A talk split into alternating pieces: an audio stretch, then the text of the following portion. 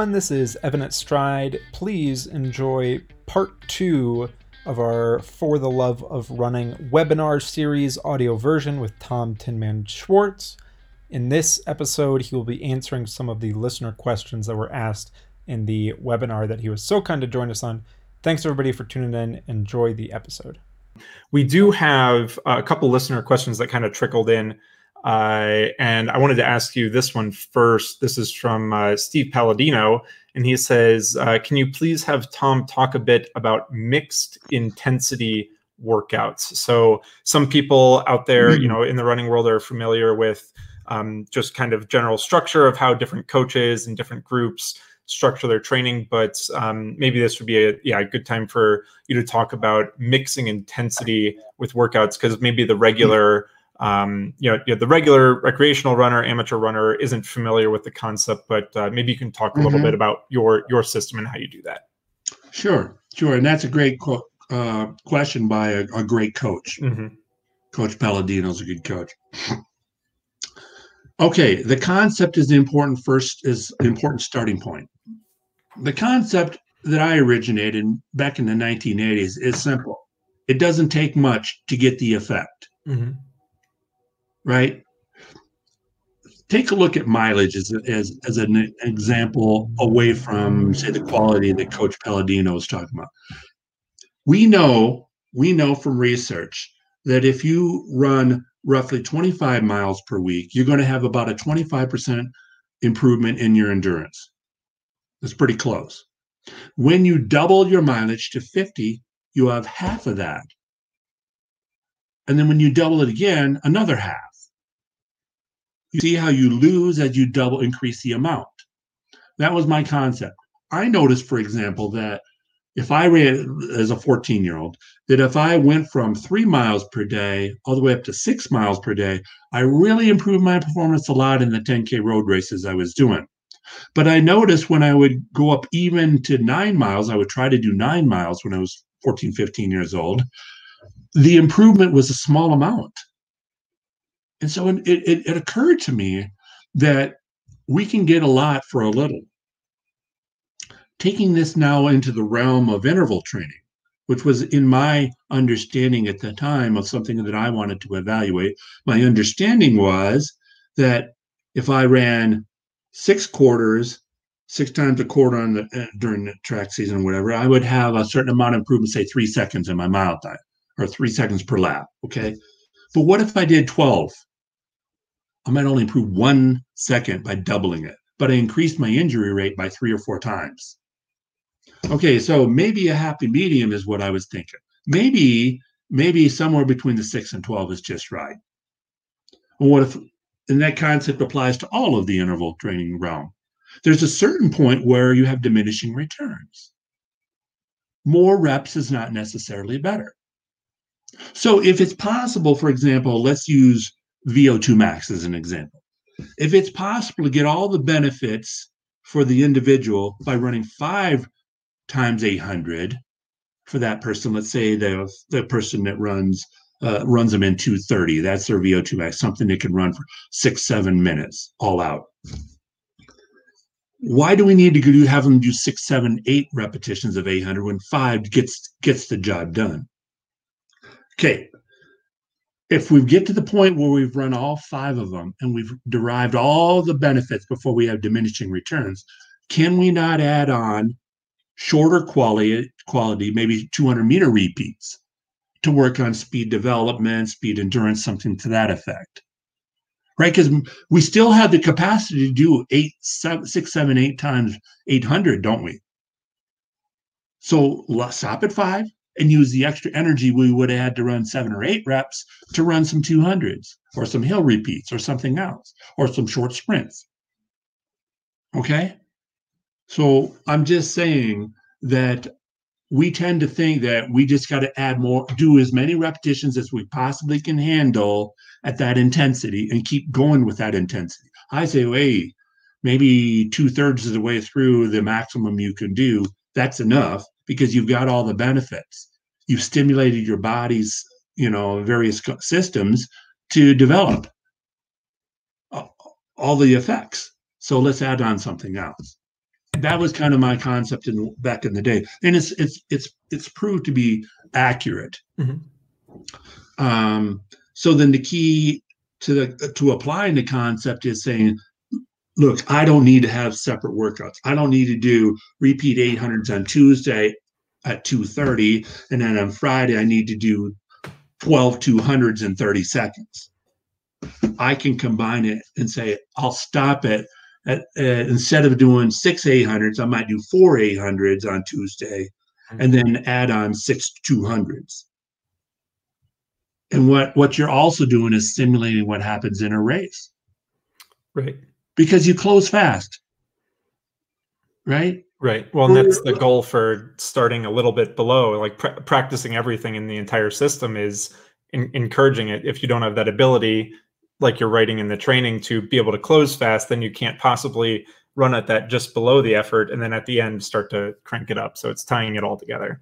Exactly. Yeah. And and and and it's very possible. I do it all the time um, with my athletes, dependent upon what part of the developmental phase, whether they're six months or three months away from their target event or six six weeks away. I restructure the order of it. Mhm. I don't necessarily do all the slow reps at first and all the fast reps at the end. Right. That is the best approach, in my view, if you lack endurance, lack stamina. Mhm. In other words, uh, the generic understanding is among my elite athletes, we're focusing on uh, strength, Sure. strength, strength, strength, because that's a conventional understanding. And that's Right. totally fine, Mhm. right? So the strength approach is we do the longer repetitions at slower paces early in the workout, and we do the shorter repetitions, whether they're on the flat track or up a hill or Mhm. whatever you decide to do at the end. Okay, that's a strength approach. That works fantastic because it that basically serves the purpose of base training. Right. You see what I'm saying? Right. It sets the base. Yeah. For I've had several sprint coaches right away say to me, "How come you don't put?" Or sprint coaches who end up becoming uh, put into the role of having to coach distance runners Sure. on high school or college teams, because I've been an advisor to a lot of university run- uh, coaches, and they will ask me, "How come you don't put speed first? Because when they start out at the beginning of the race, they're going out fast." I said, "Well, first of all, you're making the assumption that." Putting the, some speed at the end of a workout, like I do with the strength approach, somehow is not going to help you at the start of a race. right. It is. Right. It is. And you don't have to sprint maximum at maximum speed to get speed benefits. Mhm. You don't. Right. Okay. Probably for a distance runner, no, they never need to run all out. They need to no, go no faster than 400 meter speed ever. Because what you're doing is you're increasing the risk of injury enormously by Right. going with maximum sprint. And they never get to even 400 meter speed, hardly ever. Right. during a race. Right, cross country races. Let me give you an example. If you raced effectively in a 5K cross country race and you're a high school kid, you raced effectively, meaning you you didn't go out at an insanely fast pace, like and follow the pack, and you just ran your own steady pace that you could hold, and gradually got to the, you know, gradually maybe ramped it up a little bit, or held the fastest even pace you could, Mhm. and then started coming down, uh, increasing the speed the last kilometer. What you'll find is you can run the last mm, 30 to 30 to 60 seconds, depending upon how many races you've done. Mhm. Last 30 to 60 seconds, you will run at your one mile racing speed. Mhm. I have literally timed even collegiate runners in the last 400 meters of their of their eight or 10k race, and they never exceed their mile speed. Right. Never. But if you asked them at the race, how fast were you running? Say, oh, I was running maximum speed. Do you realize you never even broke one mile race speed the last quarter mile? Right. Okay, 5K. You watch high school 5K guys, they never run faster. Than the last quarter mile, they never break one mile racing speed average. Right. Now, if they waited until 200 meters to go, they might run the last 200 meters at closer to 800 meter racing speed. Mhm. So, really, a high school, I always say a high school kid, you don't need to run faster than 800. Probably, you know, if you're doing if you're doing 200 meter reps, four of them, Mhm. four four 200s at 800 meter speed is plenty of speed training because you're not going to go faster than that during a cross country season. Right. Right. And even even a kid who runs the 1600 meters in high school, right? Mhm. Let's say he's a 440 kid and he runs 70 per lap, right? If he paces himself and doesn't go out in 66 or 65, which is which is not as not not a good strategy, but he Right. goes out pretty close to 70, maybe 69 and change, then he's 70, then he's 71 and change. He gets to the last lap, he'll probably run in 68, something like that. Right. But really, it's over the last 200 that he's Mhm. picking it up, Right. right? Because he starts kicking too soon, he can't hold it, and he slows down. Right. But he's not even going faster than his 800 meter speed. His last his last 200, if he's really good, is 33, hmm right? Right. Well, that's his 800 meter speed. right. You see? Yeah. Okay. I don't Yeah. know how I segued in onto that, but Yeah. I'm No. reminded of these kinds of concepts when when questions are asked, that, Yeah. and, yeah, yeah. and we're trying to figure out how to practically apply them. Right. Um, I hopefully answered Coach Palladino's uh, question there yeah. uh, to some degree. I had one like addition onto that. Uh, when people maybe look at a, a system and they say, "Oh, it's mixed intensity," it's not every workout and every single uh, you know hard and intense day is a mixed intensity session. Like the long run doesn't also always include like hard stuff at the end. Like you're not mixing stuff all the time. It's just workouts that you've selected and sessions that you've selected are reserved for that specific structuring of having that mixed intensity. Yeah, and my rule of thumb has always been twice per week. Right.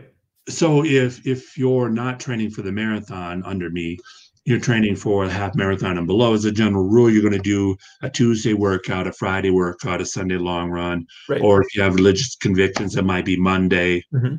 Thursday, Saturday, something like that. Right. Well, the long run is the general rule when you're um, not training for the marathon. You're not training for events that are longer than than uh, you know somewhere in the 70 or 80 minute range. If you're not training for events longer than that, then there's no need really, as a general rule, to run your just long runs fast. Right.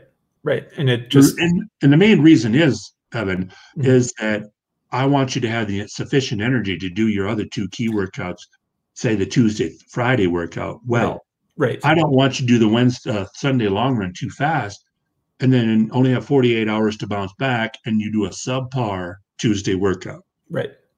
Right. Yeah. Yeah. Totally makes sense. What Um, happens is injury rates also go up. You run too fast in your long run on Sunday, and say you're a 5K runner. Mhm. If you run too fast on your long run on Sunday, two days later, when you have to do a key workout, let's say the coach prescribes some repeat 800s for you, your legs are stiff still, Mhm. and your coordination is not there like it Mhm. needs to be. Right. And as a consequence, you're trying to hit those times. You're trying to do a solid workout. You're of the belief that I've trained hard, I can get better. Mhm. And the problem is you're pushing through psychologically, pushing Mhm. through what your body can't handle. You're trying to push through, but your body's not not there. It's stiff, it's achy, um, it's not fluid, and you're using bad mechanics, bad form, bad rhythm, and you're certainly not improving your running economy, your efficiency, Right. and you're certainly not improving your ability to relax, Right. which is always what the best runners have going for them when they compete. They make it look easy because they have practiced relaxing Mhm. when they're at a high speed. Right. And how are you supposed to relax at a high speed during a workout when you're all stiff and beat up? Right. You can't. Right.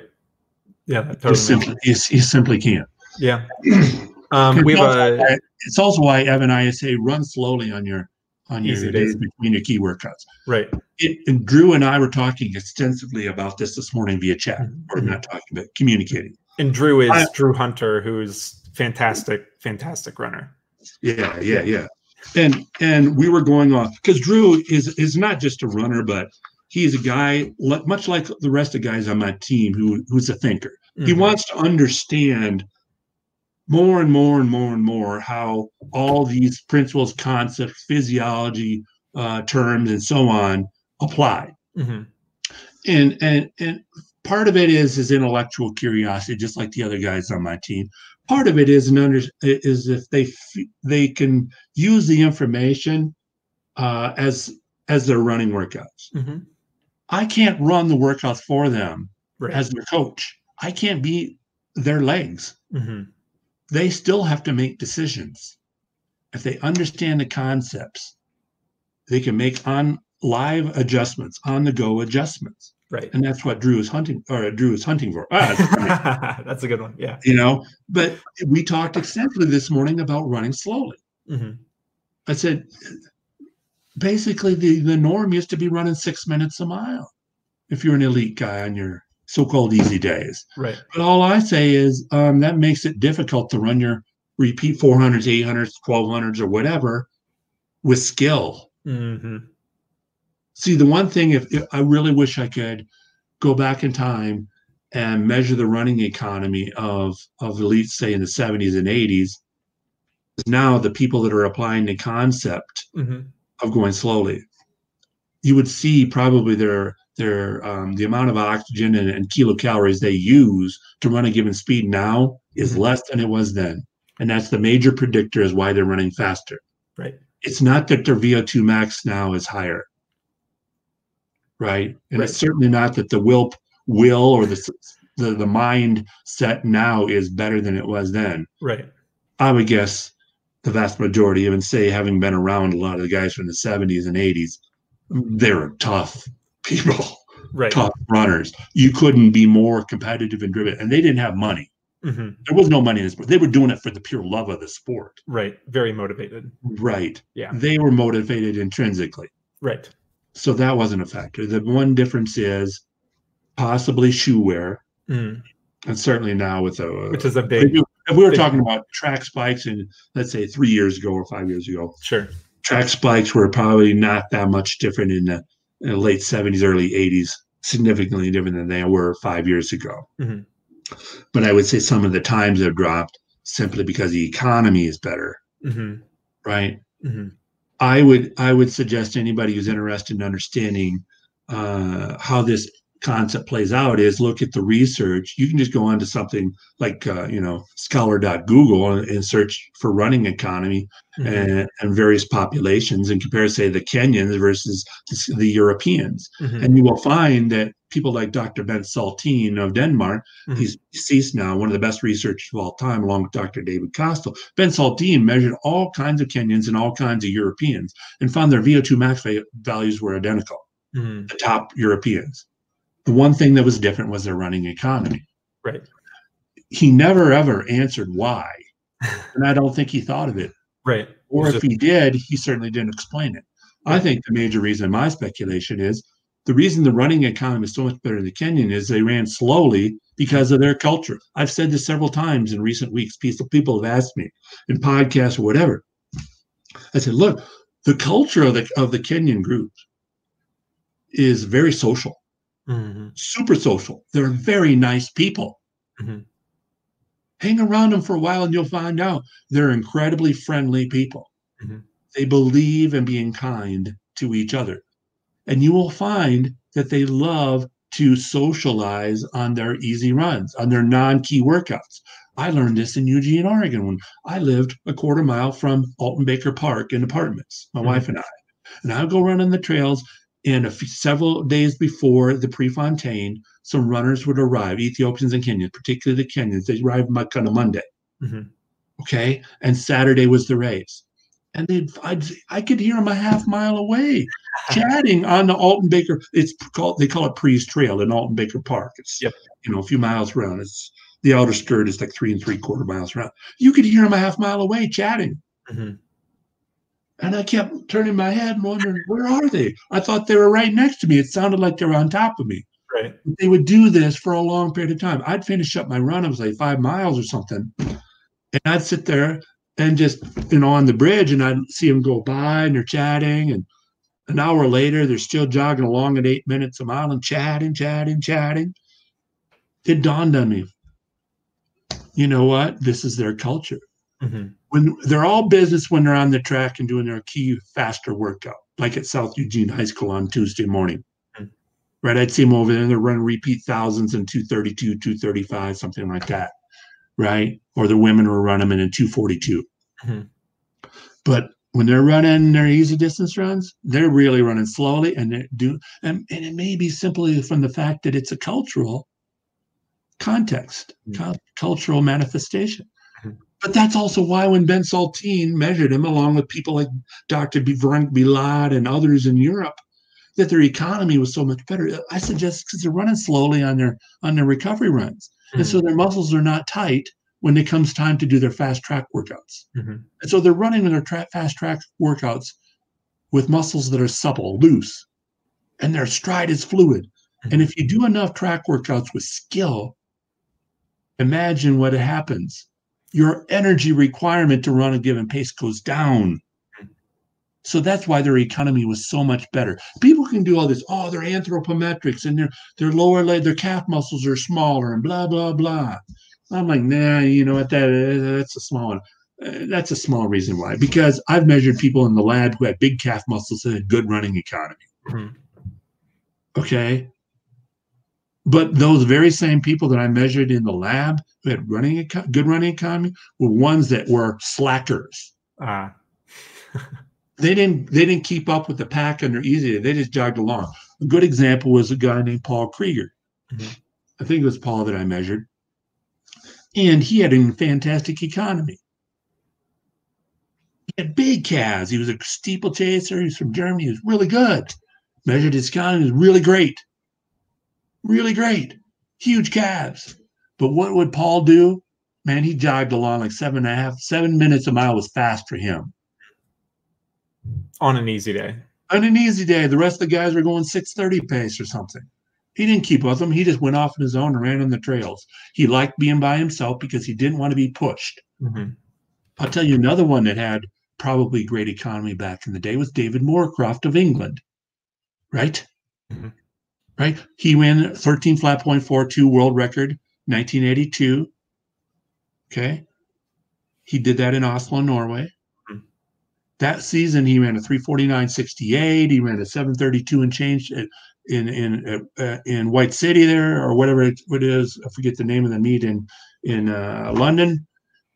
Uh, he ran a, a, 146, which was his PR in the 800, which I find amazing because now he's training to 5K and he set the PR in the 800, right. and he sets the PR in the mile, and he'd been a miler for many many years before that, consistently a 350 type, 55 type miler. Mm-hmm training like a miler, 70 miles a week, and lots of fast 400s and, and stuff like that. Mm-hmm. And then, then Dave Anderson, his coach, was a P, elementary PE teacher, said, look, look, let's move you up to the 5,000. We'll start doing longer repeats, like repeat thousands. We'll bump your mileage up to 90. But what did David Moorcroft do? He would not run. He was in a club, running club. Mm-hmm. He would not run with his teammates on the easy days because he wanted to run along at 630 pace, which was a jog for him. Right. If you're running 13 flat. Yeah. 5K. He wouldn't run with them because his quote, it was in Athletics Weekly, which is a major uh, publication in England, mm-hmm. that they run too dang fast because they're running like 540, 530 pace on their easy days, the rest of the guys. Right. You know, I don't want to do that. Right. I'll tell you another one. I always talked about this to my guys, Arturo Barrios, world mm-hmm. record holder in 10,000 meters. I, I, think he still lives in Eugene. I mean, I uh, still lives in Boulder. I'm not sure. Right. He was, he trained by himself all the time. He ran out the Boulder Res reservoir by himself. He didn't do uh, workouts with other people. He didn't do the distance with other people. I suggest it's because he was super self-aware of what he needed. Right. He didn't want to get caught in the trap of doing too fast runs on his easy days. When when Rob de Castella lived here, mm-hmm. Right? He used great marathoner, wonderful, wonderful mm-hmm. marathoner, man. He had a whole bunch of 20, 207s to 209s, whole bunch of them. And uh, anyway, he lived in Boulder. He moved from Australia. He moved, lived in Boulder for a few years. Mm-hmm. He would run super slowly, super slowly. He'd run along 630 a mile. Mm-hmm. I remember when uh, you know Frank Short was in his prime. He was running 630 a mile. Bill Rodgers most of the time wasn't running that fast on his distance. When he had a key day and he was pushing hard, he was. Just like Frank Shorter, when he had a key day, he was pushing hard. But I would suggest they had energy in that tank because they weren't beat up for running their distance runs too fast. Right. So they followed the so-called 80-20 concept all the right. time. They either ran very, very comfortably or they got after it mm-hmm. during the key workout. I want to squeeze in. Uh, we, we have time for two more questions. Uh, quick questions. First, uh, this one comes from Ian, but to preface it, um, you do uh, coaching yourself, so you obviously have a group, but you also take online clients. Sure. Uh, and you also coach with Stryd, so that's why you've been able to talk about, you know, your Mhm. recommendations and stuff. But you are actively uh, taking in clients now too, and you're actively coaching with Stryd. So just to let people know that are on the stream watching that. But uh, Ian has a question, um, and we, I think we only have time for two quick ones. Uh, the first one is uh, with your athletes who use Stryd, where does their CV align with a percent of their critical power? Is it roughly equal a range or regularly slower, faster? So you, you've talked about CV being that 30 minutes uh, effort, that 30 minute hard effort, and then percent of CP, if people are familiar with Stryd, um, we use like that auto calculated model. Uh, so it's that that number that just looks at your workout. Um, but how does uh, your your elite athletes, or maybe your athletes that use Stryd, where does your CV align with your critical power? Well, you guys have a different model, and um I usually I use ninety percent of the power they can run for seven minutes all out. So you have your system set up for that to collect. Yeah, and I use calculus. I use logarithms and exponentials and a multifactorial uh, equation. But uh, I, I typically, for example, will use somebody's 5K time because they run it all the time. You know, that's a frequent event in, ar- in America and around the world. And then I do a regression equation, um, nonlinear regression equation to predict what they could run for seven minutes all out. And then I have an equivalency for watts per kilogram because you can't use watts. Right. Right, Watts is a good starting point, but you must understand that it's everything is relational, hmm right? On my team, for example, I have uh, my Tinman Elite team. I have guys ranging from 123 to 167 pounds. Right. Okay, so whatever that is, 53 to I don't know, uh, 73 kilograms off the top of my head, just roughly. Sure.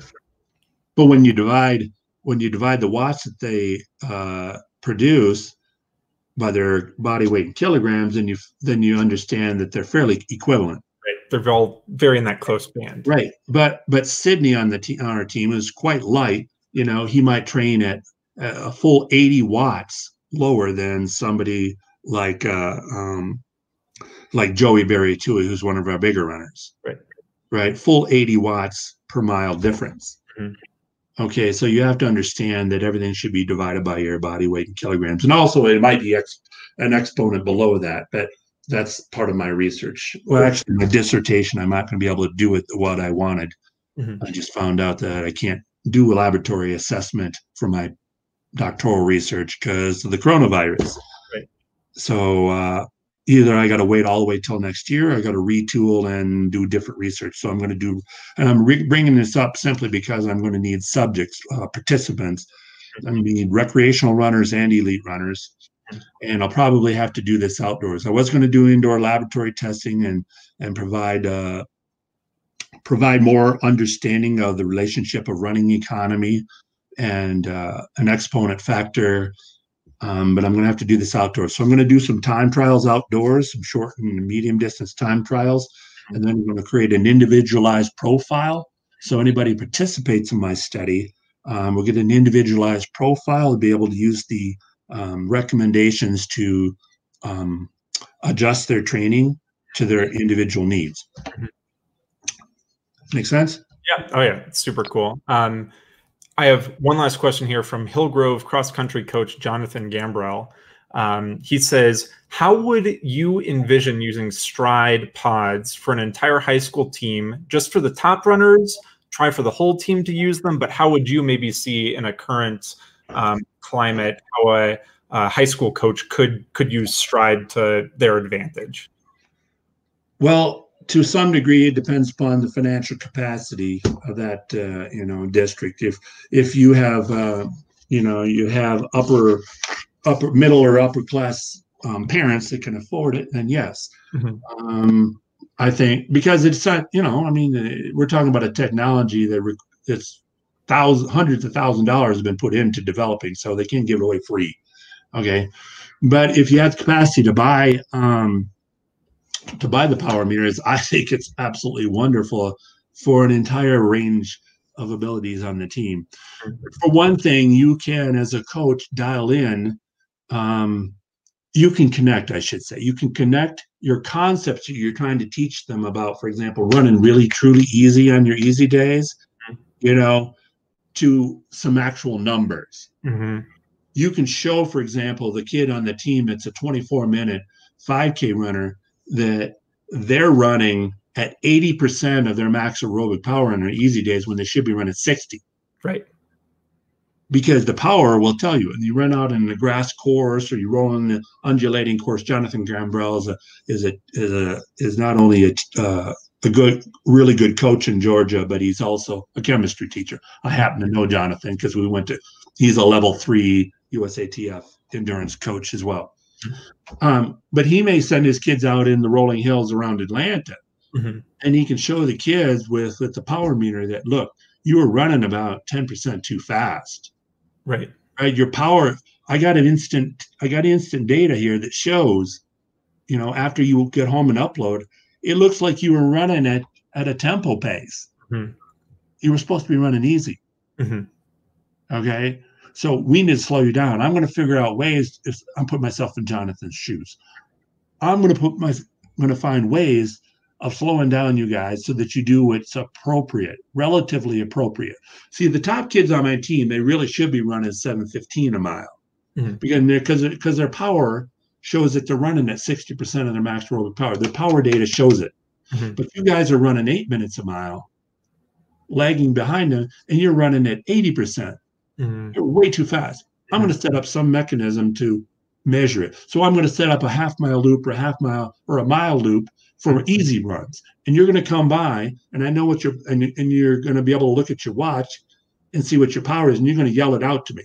Mm-hmm. And you better be close within five watts of where you're supposed to be. Mm-hmm.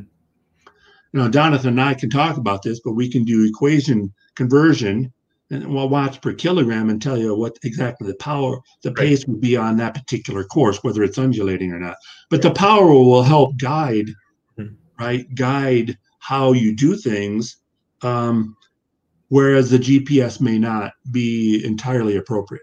Right. But the power can also be a great tool for helping teach the concepts to those high school kids. Right. Look, you're supposed to be around 60%. Okay, now we're doing CV. You're supposed to be around 90%, not 98%, mm-hmm. 90%. Mm-hmm. You know, and then he can teach the concept because Jonathan understands this that 90% is really improving the number of mitochondria you have, the amount of enzymes in have, they have, the ability to process available oxygen. We're targeting the faster intermediate muscle fibers. When we start going up here to 97, 98%, our major emphasis then is the heart. We're mm-hmm. trying to improve the heart's capacity to pump blood. But you don't need you don't need to do that very often. A little goes a long way. It's sort of like salt in your food. A little goes a long way. We don't need a lot of VO2 max. So let's not do 97, 98% for these repeat thousands. Let's dial it back to the power you're supposed to have. All right. You're supposed to be running 16 watts lower than you are right now because that will develop the aerobic ability of fast intermediate fibers without crushing you. Mm-hmm. And you'll be able to have several weeks in a row of uninterrupted training and you'll get stronger and stronger, and your aerobic ability will get better and better because you'll notice it in the race that you don't slow down as much. And a high school athlete might even be able to, let's just say uh, you race every one to two weeks, you might be able to help that uh, athlete understand that they might be improving over the course of the season, but maybe a course is harder and their time is 20 seconds slower, but exactly. you their ones exactly.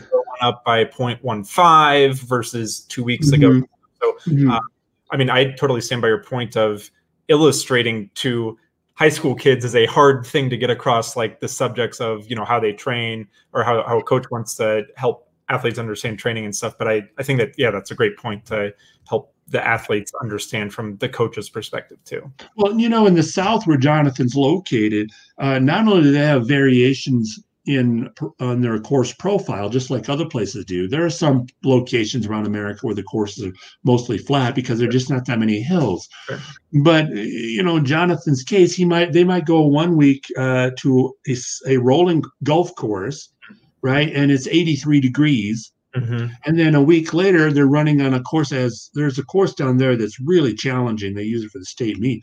It's really big hills and they may run your the athletes may only run uh, 17 12 let's say in, instead of 17 minutes. Sure. and they think that they're getting worse. Right. and the normal coach you know the one that doesn't understand these little nuances would say you need to concentrate more. You need to when it gets tough.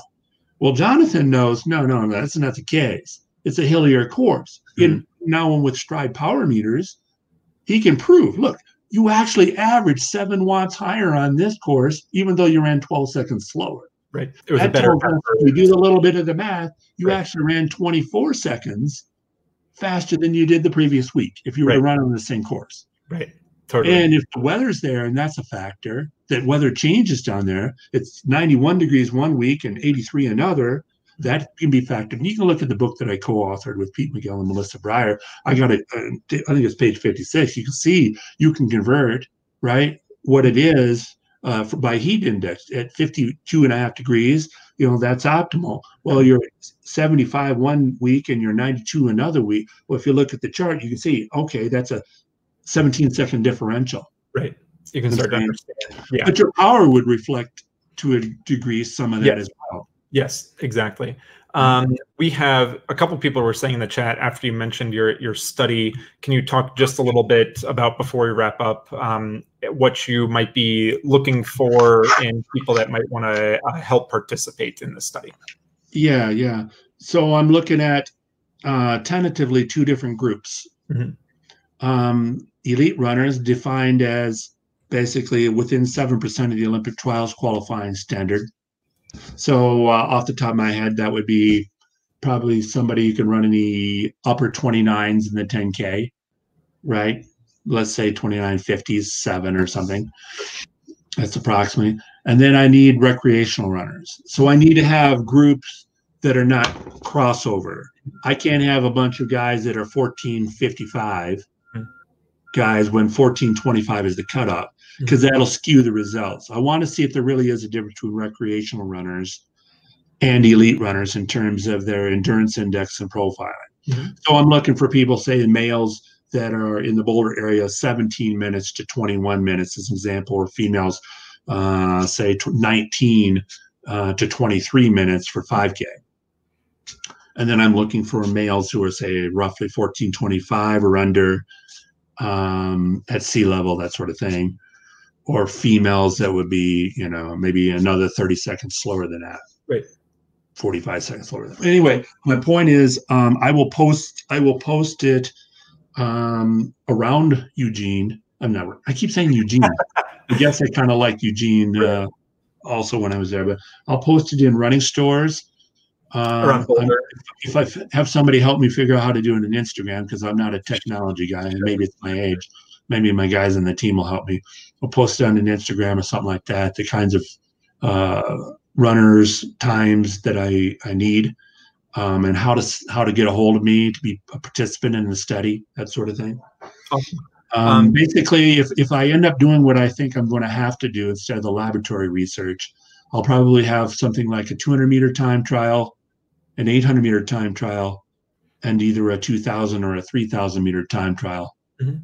Um, the shorter time trials will probably be done in the same day, such as the 200 meter time trial, and then you have a 30 minute rest, and then you do an 800, Mhm. and then four days later you do the longer time trial, 2,000 or 3,000.